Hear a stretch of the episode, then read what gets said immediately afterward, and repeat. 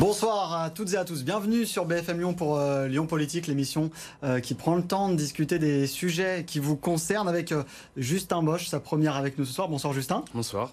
Vous êtes correspondant pour le Parisien aujourd'hui en France, dans la région Auvergne-Rhône-Alpes. Et notre invité ce soir, Agnès Brunira, bonsoir. Bonsoir.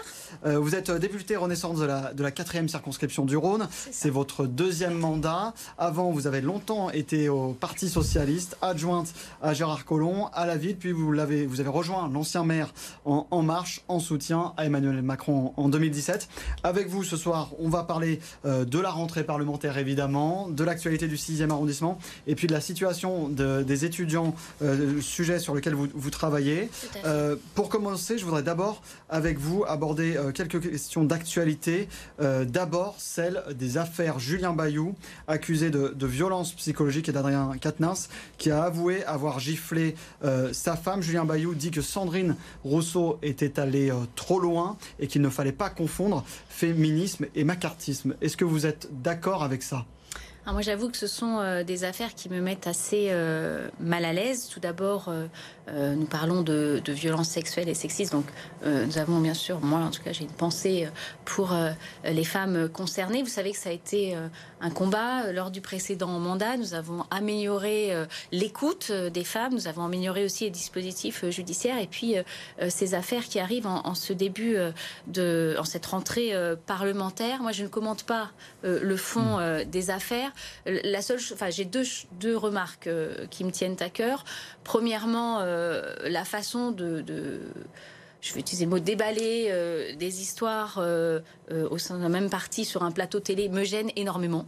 Euh, ça, c'est le premier sujet. Et deuxièmement, euh, le sujet de ces cellules internes de recueil de la parole qui peuvent être euh, une bonne idée à la base, mais ne doivent pas se substituer à la justice sur des faits aussi graves ou présumés graves. En tout cas, il faut laisser justice se faire. Quant à Sandrine Rousseau, je ne peux pas manquer d'avoir un, mot au sujet de, cette députée. Je trouve qu'elle fait beaucoup de mal euh, à la fois au féminisme. Moi, je suis féministe depuis toujours. Je trouve qu'elle fait beaucoup de mal au féminisme et je pense qu'elle fait aussi beaucoup de mal euh, à son parti, à l'écologie. Sandrine Rousseau, elle est quand même la cible depuis quelques jours, maintenant quelques semaines, de nombreuses attaques. Est-ce que vous, vous condamnez euh, ces attaques envers elle? Parce que c'est quand même aussi une attaque, on peut le dire, au féminisme. Non, je ne crois pas. Je pense que c'est vraiment. Il ne faut pas, euh, surtout pas, généraliser le féminisme à partir de Sandrine Rousseau. Pour moi, elle ne représente pas le féminisme, pas du tout. Euh, c'est une façon de fonctionner qu'elle a qui est assez personnelle.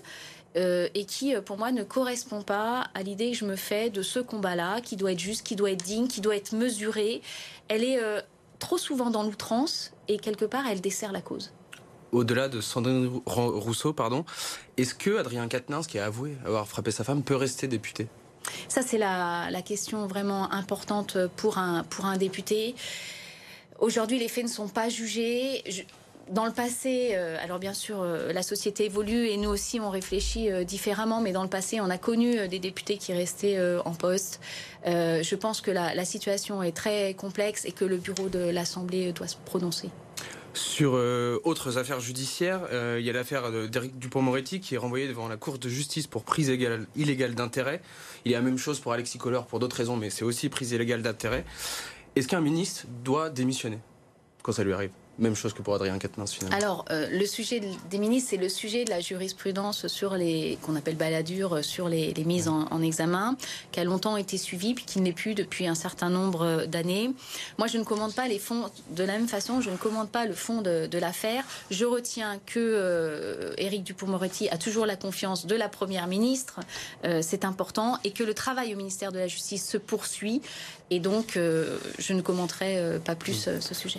Est-ce que quand même, pardon, est-ce que mm. le, gouvernement ne se doit pas d'être exemplaire sur la question, notamment après quand on voit que d'autres élus peuvent être impliqués dans d'autres affaires qui ne sont pas, qui ne sont pas les mêmes évidemment, mais est-ce qu'il ne doit pas y avoir une question d'exemplarité on, parle quand même d'affaires très différentes. Bien sûr, mais la prise illégale d'intérêt, c'est un sujet aussi très sérieux. Oui, oui, bien sûr. Notamment pour un ministre de la Justice. Oui, et, mais qui sont aussi, euh, de, comment dire, d'époques aussi euh, différentes. Le, ministre est du coup, euh, bien sûr, relève de la Cour de justice ad hoc, qui, fait, qui fait son travail et mise en examen il a euh, répondu.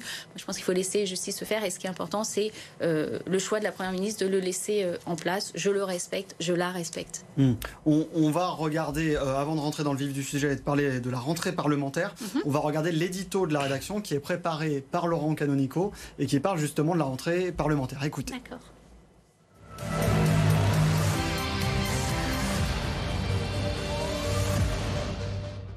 Rentrée parlementaire au niveau sonore aussi élevé euh, qu'après les législatives, mais cette fois le décor, le contexte politique est totalement différent. D'abord parce que le gouvernement a bien mesuré la difficulté euh, de gouverner avec une majorité relative et au sein de cette majorité, il y a des voix qui s'expriment désormais pour dire leur dissonance et faire part euh, de leur désaccord avec la méthode envisagée, méthode dite à la hussarde. Du côté du fond, réforme des retraites, assurance chômage, et dans les mois qui viennent, la vie politique française va tourner autour de trois chiffres 4, 9, 3 et deux, trois mots, motion, censure et dissolution. Et là, la suite, on la connaît. Si ces motions étaient adoptées, Emmanuel Macron a dit qu'il ne changerait pas de gouvernement, mais qu'il prononcerait la dissolution de l'Assemblée nationale. Chiche, dit Marine Le Pen, c'est une opportunité, répond Jean-Luc Mélenchon, les deux sur un air de même pas peur. Du côté euh, des républicains, ce n'est pas tout à fait le même sentiment. Les LR euh, n'ont sans doute pas envie de revenir devant les électeurs. Du coup, difficile d'imaginer les républicains déposer ou voter une motion de censure, mais plutôt de s'abstenir ou de voter les projets du gouvernement, notamment sur la réforme des retraites. Ce n'est donc pas impossible qu'Elisabeth Borne puisse franchir tous les obstacles. Est-ce que le, le, passage en force, c'est la seule euh, option aujourd'hui? À quel sujet bah, tous les sujets, la retraite, l'assurance chômage. Alors, ce sont des, sujets différents. L'assurance chômage, euh, on vient de, finir le texte hier soir mm. euh, à minuit euh, dans les temps. Le vote solennel aura lieu mardi. pour l'instant, les amendements ont été votés, les articles ont été votés. J'ai bon espoir que du coup le texte soit mm. voté mardi. C'était un texte assez court, assez simple, qui a duré deux jours. Euh, la réforme des retraites, elle, elle aura euh, un processus différent avec, un, vous savez, une concertation qui s'ouvre, un, projet de loi sur la fin de l'année, début euh, certainement 2023, pour une mise en œuvre à l'été 2023. Et donc, bien sûr, c'est la concertation qui s'ouvre qui fera aussi la rédaction du projet de loi, qui est la phase la plus importante. Et euh, le sujet le plus important, je ne dis pas que les retraites, c'est pas important, mais le sujet qui s'ouvre maintenant et qui est très important, c'est le sujet du budget. Mm. Et c'est vrai que sur le, budget, on parle beaucoup du 49.3, car euh, habituellement, traditionnellement, mais même très logiquement, les oppositions ne votent pas un budget. C'est le cas euh, à la mairie de Lyon, c'est le cas mm. dans les arrondissements, enfin, c'est des petits budgets, les arrondissements, mais à la région, au département, dans n'importe quelle instance politique, l'opposition ne vote pas le budget. Parce que voter le budget veut dire qu'on adhère à la politique, même si dans le budget, je pense qu'il y a des mesures mm. qui les intéressent. Donc, nous savons que les oppositions ne voteront pas le budget euh, et nous savons qu'elles sont euh, majoritaires. Nous avons une majorité relative et, mm. et, donc nous savons que nous avons un risque de ne pas voir le budget adopté. Or, ce n'est pas possible. Nous avons besoin de voter le budget dans un temps en plus qui est, qui est régenté avant la fin d'année pour bien sûr payer nos fonctionnaires, verser les aides mm. sociales. Donc, il faut que le budget soit voté avant la fin d'année. Et donc, le 49.3 est là en cas de blocage sur ce euh, sujet-là. Il est prévu par la Constitution. C'est un outil. C'est pas l'outil que l'on souhaite, mais c'est l'outil qui est fait lorsqu'on est dans cette situation de blocage. Oui, parce que j'allais dire la méthode, elle avait quand même été remise en cause et euh, Emmanuel Macron, Macron, promettait de changer de méthode notamment. Ben, en fait, il y a eu beaucoup de 49.3 à, à une époque, notamment sous Michel Rocard, et puis lors de la révision constitutionnelle de 2008, le nombre, la possibilité d'utilisation du 49.3 a été réduit. Il demeure néanmoins, et il faut bien savoir que nous sommes aujourd'hui dans une situation très particulière de majorité relative qui nous oblige à travailler tous ensemble et à mm. trouver des compromis. Mais lorsque nous n'y arrivons pas, le 49.3 est fait pour ça. C'est pas satisfaisant, mais c'est prévu par la Constitution. Justement, cette majorité que vous aviez, qui était très importante jusqu'ici, maintenant elle est relative. Oui. Euh, on a vu depuis la rentrée, depuis cet été, que votre majorité, du coup, relative, était très chahutée. Comment vous jugez cette nouvelle mandature, l'ambiance à l'hémicycle? Bah, C'est sûr que ça n'a rien à voir. La comparaison des, deux mandats euh, euh, D'ailleurs, on est encore dans le changement. Il y a une vraie opposition cette fois. Alors, on avait déjà une opposition. Je ne veux Hmm. pas médire sur mes collègues qui ont travaillé, qui se sont opposés euh, euh, sous l'ancienne mandature, mais euh, il est sûr qu'aujourd'hui, les votes sont plus serrés. Sur assurance chômage, on a passé des articles à 10 voix près. Donc, c'est vraiment, on n'avait pas ces scores euh, sous le, le mandat précédent. Est-ce que c'est pas l'occasion pour vous de refaire vraiment de la politique? Du coup, avant, c'était assez simple de faire passer un Oui, texte. alors excusez-moi, je partage pas parce que je trouvais quand même qu'on travaillait bien Non. ensemble, qu'on faisait de la politique, qu'on trouvait des compromis, des consensus. Moi, j'ai voté des amendements euh, euh, de tous les, les groupes politiques sous l'ancienne mandature, euh, sauf le, le Front National qui travaillait moins à l'époque. Donc, on a déjà fait ça, mais là, désormais, c'est une obligation avec une majorité relative. Le plus important, moi, je trouve, dans, dans le, fonctionnement actuel, c'est que nos oppositions acceptent de travailler avec nous acceptent de travailler avec nous, qu'on essaye de trouver des Mais compromis. Est-ce qu'il faut que vous acceptiez de travailler avec eux?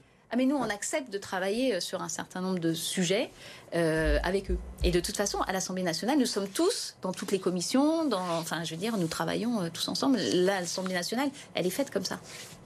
Hmm. Euh, un, un mot quand même sur le- la réforme de l'assurance chômage. Donc, Oui. euh, vous le disiez, euh, tous les articles ont été votés jusqu'à hi- hier soir tard, euh, tard dans la nuit.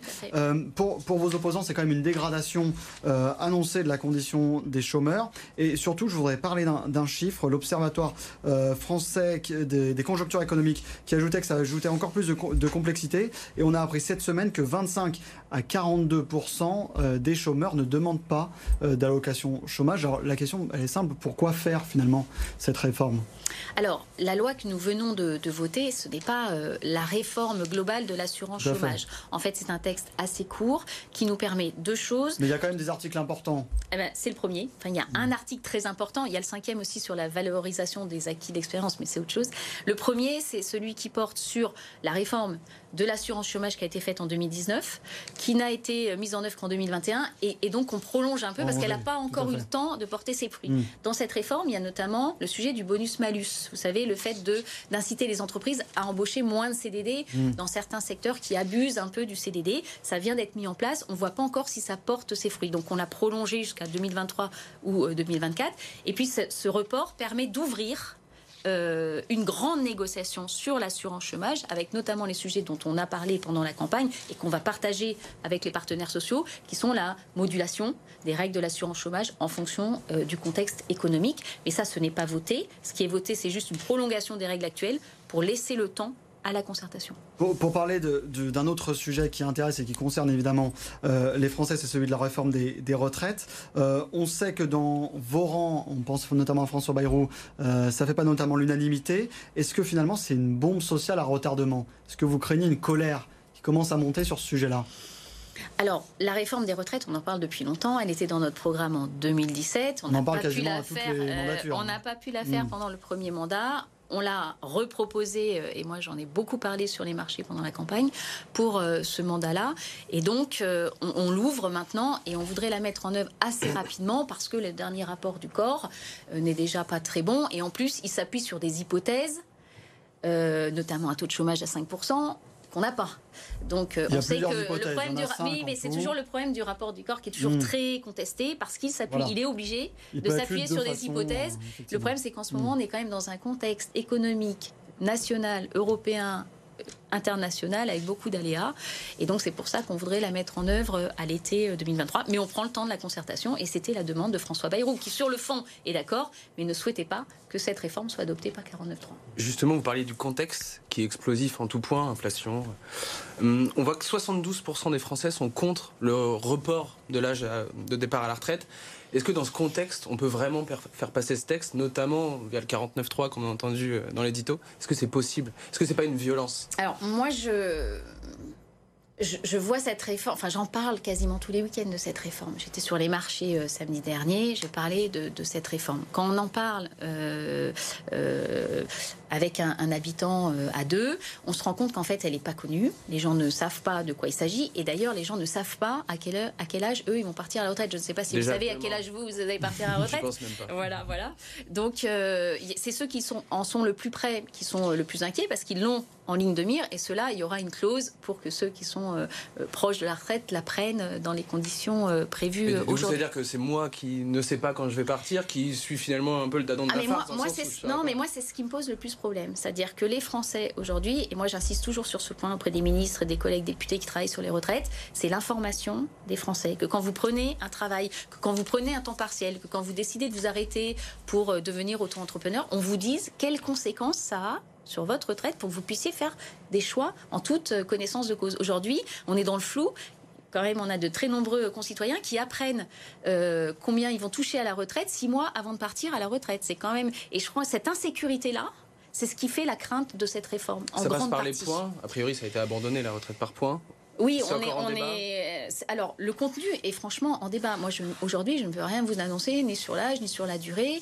Euh, ça va être en débat. Et puis, les sujets très importants, c'est que pour moi, en tout cas, c'est la pénibilité, les carrières longues et les carrières hachées et les carrières des femmes. Hein, c'est des hmm. sujets très importants qui font euh, la retraite euh, euh, minimale de certains, qui est vraiment, je parle, pense aux femmes d'artisans, de, aux femmes d'agriculteurs, je connais bien le sujet de l'agriculture. On a voté la retraite minimale pour les agriculteurs, on veut la retraite minimale pour tous. Voilà, cette réforme, elle est très globale en fait. Mais elle est très mal connue. On va faire beaucoup de pédagogie, je crois. Tout autre sujet, Anne Brunera. Euh, sur, sur les, enfants à la rue, je vous en parle parce que la députée, votre collègue Marie-Charlotte Guérin, a interpellé la Première ministre euh, Elisabeth Borne dans un courrier, euh, parce qu'il y a plus d'une centaine d'enfants à la rue aujourd'hui à Lyon, dans la métropole. Est-ce que l'État, finalement, est aux abonnés absents sur cette question? Parce qu'on sait que c'est une question qui est prégnante, notamment ici dans la métropole, et que les cas perdurent au fil des années. Je crois qu'on peut pas vraiment dire ça parce que depuis le Covid et même avant, l'État a fait d'énormes efforts sur le logement avec la politique euh, Un toit d'abord. Emmanuel Vargon a doublé, puisque c'était la ministre à l'époque, les budgets euh, consacrés à cela. Et à Lyon, euh, franchement, la préfecture très en lien avec la mairie pour débloquer le plus de logements possible. Il se trouve qu'il en manque encore, qu'on a encore des personnes qui arrivent sur Lyon avec des enfants en bas âge et qui sont à la rue. Il faut continuer, mais on ne peut pas dire qu'on n'a rien fait. Il faut juste poursuivre. C'est un travail au long cours. Mais comment explique que certaines familles sont depuis des mois à la rue et ce sont les associations, notamment Jamais sans toi, qui prennent le relais en occupant notamment des établissements scolaires Parce que ce sont euh, les associations qui font euh, du buzz autour du sujet, mais la préfecture travaille tous les jours sur le sujet. On a des services dédiés. C'est que du ben, buzz. Elles interpellent, mais c'est leur rôle. Hmm. Enfin, je veux dire, nous, on est, là pour être interpellés. On est, bah oui, mais on est là pour être interpellés. Non, mais ce que je veux vous dire, c'est qu'il y a des services qui travaillent tous les jours là-dessus, hmm. à répertorier des logements, à en trouver euh, de ci, de là. On a beaucoup fait d'efforts dans le passé à Lyon et c'est sûr que bah, on en manque encore et il faut continuer le travail. Parce que ça fait un moment que cette association travaille sur Lyon. Bien sûr, mais ça fait mais ça fait un moment qu'on enfin Habitat Humanisme a fait des projets, on a des associations qui font des très beaux projets, on, progresse, mais je reconnais qu'il reste des enfants à la rue et qu'il faut continuer le travail bien sûr. Il, reste du travail à faire. On va passer à un autre sujet euh, que vous suivez depuis longtemps, c'est celui de la question des étudiants. Mm. Euh, vous avez été promu euh, cette semaine responsable de texte pour la mission enseignement supérieur et vie étudiante donc du projet de loi de finances 2023. Euh, pour vous, euh, qu'est-ce qu'il y a eu comme avancée pour les étudiants lors notamment de la dernière mandature? On se souvient euh, notamment de ces files d'attente auprès du CRUS, les difficultés de logement pour les étudiants. Mm. Est-ce qu'il y a eu des avancées? Est-ce qu'il y en a eu vraiment réellement? oui, il y a eu des avancées. À la fois, enfin, il y a deux sujets sur les étudiants qui sont importants. Il y a leurs conditions de vie et leur réussite, euh, bien sûr, la réussite de leurs études. Sur euh, les conditions de vie, nous avons euh, progressé sous le mandat précédent, notamment en revalorisant les bourses étudiantes. Mais c'est vrai que l'arrivée du Covid a déclenché une, une augmentation de la précarité étudiantine, notamment du fait de la perte d'un certain nombre de jobs étudiants. Et c'est là qu'on voit que effectivement les ressources des étudiants, outre l'aide des parents s'ils le peuvent et les aides de l'État, passent aussi parfois par des jobs étudiants et à quel point ceci est fragile. Du coup, pendant la crise du Covid, on a mis en place des aides conjoncturelles qu'on va poursuivre dans ce mandat 2023, euh, notamment le repas du Crous à 1 euro. a vraiment été une bulle euh, d'oxygène, je pense, pour un certain nombre euh, d'étudiants. On a gelé les frais d'inscription, on a gelé les loyers dans les Crous et on a mis en place des aides, bien sûr, pour les plus précaires. dans la loi pouvoir d'achat, les étudiants sont concernés au premier plan. Donc on a vraiment pris en compte leurs conditions de vie, mais les efforts sont à poursuivre sur le long terme d'une manière plus structurée. Si vous parlez de pouvoir d'achat, le, coût de la vie euh, étudiante. est en hausse de 6% selon le dernier rapport de l'UNEF. Euh, comment on fait finalement pour que nos étudiants y vivent dignement? On se souvient de la proposition euh, de Jean-Luc Mélenchon, candidat à la présidentielle, euh, qui parlait d'une garantie d'autonomie sous condition à tous les étudiants. Est-ce que ça, ça peut être... condition, je crois bien. Alors non, c'était sous condition. Ah c'était sous condition. Alors, moi, je rencontre régulièrement les syndicats, les collectifs et les associations d'étudiants.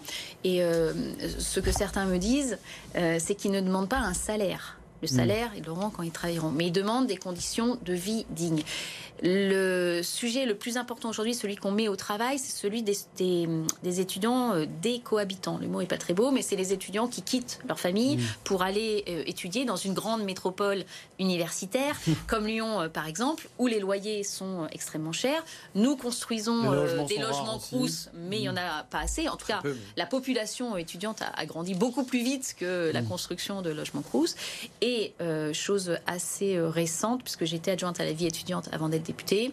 Euh, Airbnb nous a aussi fait beaucoup de mal en retirant euh, du marché étudiant euh, des studios, des petits logements qui maintenant passent en Airbnb. Ils se rabattent sur la colocation. Ils sont encadrés, maintenant. Oui, les loyers sont encadrés. Oui, mais enfin, oui, mais c'est tellement, ouais, c'est tellement plus intéressant d'être en Airbnb. Mm. Et euh, donc les étudiants se rabattent sur la colocation, qui est une solution, mais à Lyon, les grands appartements, il n'y en a pas beaucoup. Ils sont chers. Et ils sont chers. Donc euh, nous avons augmenté euh, les APL, nous avons gelé l'augmentation des loyers à 3,5%, mais nous allons et nous, nous lançons, enfin la ministre vient de le faire, une réforme des bourses. pour une réforme beaucoup plus structurelle, et notamment pour ceux qui décohabitent. Peut-être un mot sur les 100 facs euh, ces, étudiants finalement qui sont sans affectation. Mm. Euh, visiblement à Lyon 2, euh, la présidente a annoncé qu'il y en avait 800, rien que pour cette université-là. Est-ce que c'est un sujet qui vous préoccupe? Comment euh, faire en sorte que tout le monde trouve une débouchée dans le supérieur? Oui, c'est vraiment, c'est vraiment un sujet euh, très important. Alors, la bonne nouvelle, enfin le bon côté euh, de la chose, c'est qu'on a démocratisé l'enseignement supérieur et qu'il y a de plus en plus de jeunes qui y accèdent. après, on a des filières extrêmement demandées qui saturent très vite et d'autres qui le sont moins. Et c'est vrai que c'est souvent nos universités qui ont des places pas à l'infini, mais qui ont plus de places que certains BTS euh, ou IET, qui euh, récupèrent les étudiants qui n'ont pas eu euh, leur vœu dans, dans, Parcoursup, et notamment Lyon 2 est régulièrement confronté à, ce sujet-là et nous alerte sur le fait qu'elle ne peut pas pousser les murs indéfiniment. Dans le budget 2023, nous continuons le financement de places en enseignement supérieur, en ciblant bien sûr les filières les plus demandées par euh, les étudiants. On va augmenter en médecine, d'abord parce que c'est demandé, mais aussi parce qu'on a besoin euh, de médecins. Moi, j'aimerais travailler sur euh, les formations d'infirmières qui sont encore particulières. Et là aussi, on a mmh. beaucoup de besoins et beaucoup de demandes pour faire ces études d'infirmiers. Et puis, on a aussi un sujet de répartition géographique certaines villes sont très demandées, d'autres un peu moins. Et du coup, dans ce budget, nous réabondons une enveloppe de mobilité pour aider les jeunes à faire les études de leur choix, mais peut-être pas dans la ville qu'ils avaient hmm. choisie. C'est pas facile parce qu'on leur conseille, mais on peut pas les obliger. Ils veulent peut-être pas euh, s'éloigner, peut-être pas changer de, région. Mais en tout cas, on met une bourse à la mobilité hmm. pour les aider euh, à faire ceci. Et puis, on met aussi en place des campus connectés pour ceux qui veulent rester chez eux et notamment dans la grande ruralité. Je pense à Annonay, c'est le premier qu'on a ouvert, pour que les jeunes puissent commencer leur licence, leur première année de licence chez eux et ensuite partir un peu plus tard, peut-être quand ils sont un peu plus mûrs et que leur projet euh, d'études mm. euh, est plus affirmé. Donc vous voyez, on a beaucoup de pistes euh, pour effectivement aider chacun à trouver sa voie. Et puis on a des commissions pour les sans-fac pour les aider à trouver la place de leur choix. Il reste des places libres. Euh, bon, l'émission passe très vite, évidemment, comme, euh, comme toujours. on, va quand même parler un peu de Lyon et notamment du 6e arrondissement qui est donc dans votre circonscription euh, de député. bon, on l'a vu, il y a des problèmes de circulation, notamment ce soir, qui est un peu un cas particulier, il ne faut pas se mentir non plus. Est-ce que quand même vous comprenez l'exaspération des, automobilistes, notamment dans le 6e on, on, pense notamment à Pascal Blache qui dénonçait le boulevard Stalingrad qui, qui était en travaux et qui va passer avec une voie cyclable, notamment à la des, des, places de parking. Hum. Alors, euh, les problèmes de circulation, c'est pas que dans le 6e, c'est dans le 6e et dans le 3e et dans le 8e. Ma circonscription hum. euh, comprend euh, ces trois arrondissements. Et d'ailleurs, il y a plus d'habitants dans l'est du 3e que dans le 6e arrondissement. Et le 3e est bien embouteillé. Si vous voyez les alentours de la Pardieu, ça. Comme toute la métropole. C'est hein, aussi un, un, endroit où ça circule très mal. Ce que je retiens, ce qu'a dit Pascal Blache, et j'en parle avec lui parfois au conseil d'arrondissement, c'est ce que je retiens plus de son intervention, au-delà des, des problèmes de circulation, c'est les problème de concertation. C'est-à-dire euh, se réveiller un matin avec une piste cyclable qui passe en bas de chez soi sans avoir été enfermée, sans avoir été concertée, c'est une vraie problématique. Ça braque immédiatement les gens. Je peux vous dire que les Lyonnais euh, nous en parlent sur les marchés. Et ça, c'est une vraie difficulté de cette ville, de cette métropole, de ne pas assez concerter. Sur la ça place de la annoncé quand même, notamment euh, sur le boulevard. Non, mais annoncé, hmm. c'est pas concerté. Hmm. Concerté, c'est répondre aux questions, hein. essayer de oui, ça s'appelle concertation. Hmm. Voilà. Hmm. Mais euh, il faut écouter euh, les Lyonnais, il faut les emmener avec nous. Moi, ce que je reproche au maire de Lyon, c'est que sur tous ces projets écologistes, il ne fait pas assez de travail de conviction. Il faut qu'on emmène les Lyonnais dans ce besoin de transformer notre ville. Moi, je partage le besoin de mieux répartir les transports sur les différents modes, faire plus de transports en commun, plus de vélos. Ok, ça va prendre de la place à la voiture, mais il faut qu'on le fasse euh, en bonne intelligence avec les riverains. Quand on ferme une rue devant une école mm. parce qu'on veut piétoniser, c'est bien. Si les gens peuvent plus euh, accéder à leur garage, c'est embêtant. Ce que vous voulez dire, c'est que le projet n'est pas mauvais, mais la méthode, elle, reste à discuter. Alors moi, le projet sur le fond, je le partage. D'ailleurs, quand j'étais mm. candidate pour les municipales, nous avions aussi l'ambition de faire de, Lyon une ville plus verte et plus saine. Et d'ailleurs, c'est ce que les Lyonnais nous demandent. Mais il faut le faire avec eux, et il faut qu'ils soient d'accord, sinon on va les braquer, et on aura un effet inverse. Mm. Mais est-ce que la, la, ville du tout voiture, en tout cas du beaucoup de voitures, c'est on voit en Europe, euh, je sais pas, près de nous, il y a Turin. Turin, le centre-ville est une zone euh, à trafic limité. Mm. Il y a très peu de voitures et les gens vivent comme ça. Et ils vivent très bien depuis très longtemps, dans beaucoup de villes d'Italie. Est-ce que finalement Lyon n'a pas un retard et c'est ce retard qui fait aujourd'hui qu'il y a des crispations Parce qu'en effet, le changement est, brutal. Alors, historiquement, Lyon a été quand même une ville tout voiture. et on a déjà avancé. Moi, je ah me bah souviens de l'autopont de Mermoz. Je ne sais pas si vous vous souvenez de l'autopont euh, de Mermoz, les mm. berges. Euh, il y a eu déjà des avancées, mais il mm. faut poursuivre. Mais voilà, bah oui, Garibaldi. Donc, euh, il y a quand même beaucoup d'avancées. Il faut poursuivre, mais simplement, moi, je regrette que les Lyonnais ne soient pas assez associés, qu'il n'y ait pas assez de conviction. Il faut porter les idées, il faut les expliquer. Et euh, il ne faut pas y aller euh, de manière aussi euh, autoritaire. Ça, provoque des, irritations. Je pense qu'on pourrait s'éviter. Donc rapidement sur la méthode des, des élus à la majorité de la métropole et de la ville, c'est qu'est-ce que vous leur reprochez sur la méthode? Bah, Beaucoup de choses. Pas d'écoute. Rapidement. Hein. Pas de consensus. pas d'écoute, pas de consensus et pas d'explication. Je, trouve que ça manque d'explication. Moi, je me souviens quand j'étais adjointe de Gérard Collomb d'avoir fait des réunions publiques de concertation. On passait des heures et des heures à expliquer, à démontrer, à vérifier. Puis après, il y avait des ateliers où chacun venait voir euh, ce qui se passait. Ce qui a été fait euh, rue, enfin, rue euh, de l'Harmonie, là, à côté de l'école Rebatel, de mm. piétoniser sans se soucier des gens qui accèdent à leur garage pour moi, c'est juste inentendable. On ne peut pas empêcher les gens d'aller à leur garage. Surtout mmh. des personnes âgées qui ont besoin de leur voiture pour livrer, pour juste euh, rentrer leurs courses. Donc, c'est vraiment le, problème de méthode est énorme. Euh, mm. Pour un maire, je, parle souvent du maire de Lyon parce que je le trouve assez sourd. Et euh, notamment sur la sécurité, par mm. exemple, j'essaye de discuter avec lui, c'est très compliqué. Bon, merci. En tout cas, on a compris le message. Je reviendrai. Voilà, vous reviendrez pour parler. Il y a encore beaucoup de sujets. Tout à fait. merci d'avoir été avec nous. En tout cas, merci à vous de nous avoir suivis. Évidemment, en attendant, l'info continue sur BFM Lyon.